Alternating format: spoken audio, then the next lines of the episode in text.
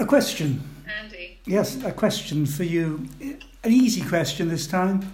It's very factual. You might just say no to it. what do you do to keep yourselves fit in body, mind, and spirit? So, just in your mind, just go through what you do which keeps you fit, both physically, mentally, and spiritually. I want to talk today about leisure and recreation because those two things are so important to life. And even God thought so too. In that reading which Hilary brought to us, the writer states that God created people in his own image. And then a little bit further on, he says that when God had finished his task of creation, he rested from all his work. So if even God needed time to rest, so do we. For we have been created in his image. Now, being created in God's image takes me back to uh, the week before last when I was talking about work. We, like God, have a creative impulse in us. It's at the centre of our lives.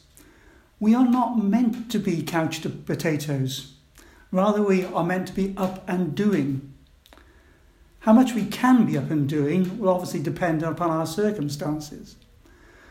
However, I was I've just read a book by a doctor who works in a hospice, and the things that some of the patients did, even in their last few days, it was quite amazing.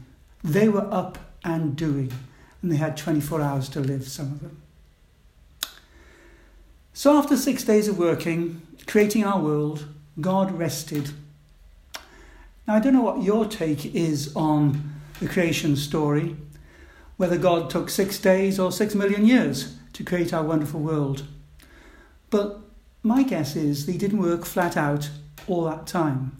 He took breaks. He had a rest. And whether we are still working or just being busy in our retirement, we too need to stop what we're doing and take a break. As well as keeping healthy in terms of body, we also need to feed our minds and our souls, our spirits. Have you found that during these last few months you've been able to catch up with a lot of your reading? I have. Remember, a good story stretches our minds, it brings us new insights. I've been able to read a wide selection of books, going from the feel good stories, or trash as Margaret calls them, to those exploring racial issues as well as life and death. Books make us think of important issues in life and death, as well as lifting our spirits and showing us the fun and the enjoyment that life can bring. And we also need time, or to make time, to continue to explore our faith, to listen to what God is saying to us, even wrestle with God and come close to Him. So, in between the fiction books and the non fiction books, there should be one or two of a spiritual nature need to slip in. That's a note to self here. There's been much in the media about keeping fit, doing exercises, and so on, making Joe Wicks something of a celebrity. Out and about, I see many people out exercising. Some will just be walking around the block, others will be running around more than one block, Others will be out on bicycles, often with their families. I'm sure many of us will be much fitter when we go back to what is sometimes called normality. And taking care of our bodies is a spiritual as well as a physical exercise. Paul, in his first letter to the Corinthians, urged his readers to take care of their bodies, for he saw the body as being the temple of the Holy Spirit. And he went on to say, and I quote, that the Spirit lives in us was given to us by God. We do not belong to ourselves, for God bought us with a high price. So we must honour God with our bodies. 1 Corinthians 6. Now, how we do that is going to be different for each one of us. But there's never been a better time, in some respects, to do something about it. And for some, exercise can be a solitary activity. just walking. Might be with a dog, might not be so solitary, just walking. Others running, others cycling in the countryside, or doing exercises in the lounge or in the garden. But sometimes, when we're not fighting for breath doing these exercises, our solitary activity gives us time to think. Or if we're out in the countryside, to just stand in amazement at the wonderful world that God has created. However, there are benefits too from doing exercise together with others, where we can share life experiences, enjoy others' com- um, company. I enjoy playing tennis on Wednesday mornings with a group of blokes more or less all the same age. It's a time when we can have fun as well as exercise. It's where we build up a community, learning what's important for each other, and also how we can support each other when we go through difficult times. For you, it might be the bowls club, or the bridge club, golf club, or whatever. It also widens our circle of friends There'll be those times when we can just drop something into the conversation which relates to our faith, just by chance. Or they might know of our faith. It's often surprising, isn't it, what people will want to share when they know you've got a faith. You might know that all clergy every two years have a review with someone further up the candle, sorry, up the hierarchy, not the candle, um, sometimes it's up the candle, um, about what they're doing, what their ministry is like.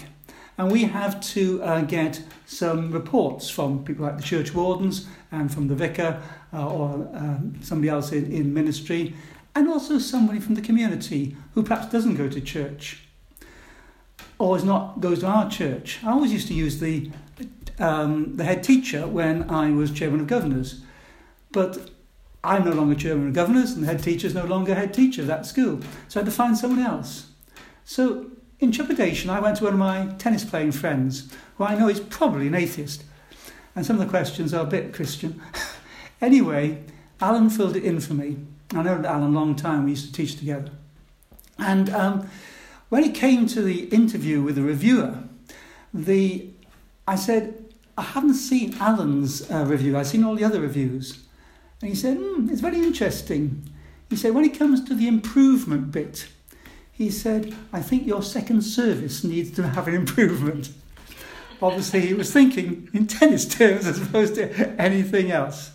But it's interesting that after that, Alan shared something with me about something that was going on in his family life. And when I had my operation a couple of years ago, he was one of the people who regularly came to visit me. We built up a community, even though he didn't share my faith, we could talk about those sort of things together. So, building up our, um, our fitness and our mental fitness and our spiritual fitness, we also need to have that rest in ter- to be able to do that. As we look longingly to the holiday period ahead and what we hope to do I know what we find we can do. Let's not forget the need we all have to take time out to give our bodies, our minds, and spirit the tonic that they need. Whether we have a holiday or not this summer, taking care of ourselves through rest and recreation is so important. It helps us to keep a balance in our lives, to re energize us for the rigours of the autumn and winter ahead. It also is in step with God God's ideal for those made in his image. Remember from Genesis, when his work of creation was completed, he rested, and so should we. So, a final question for you, and you can say it out loud this time if you like. Are you going to make any changes to your routine to keep yourself fit in body, mind, or spirit? Or have you? Over to you.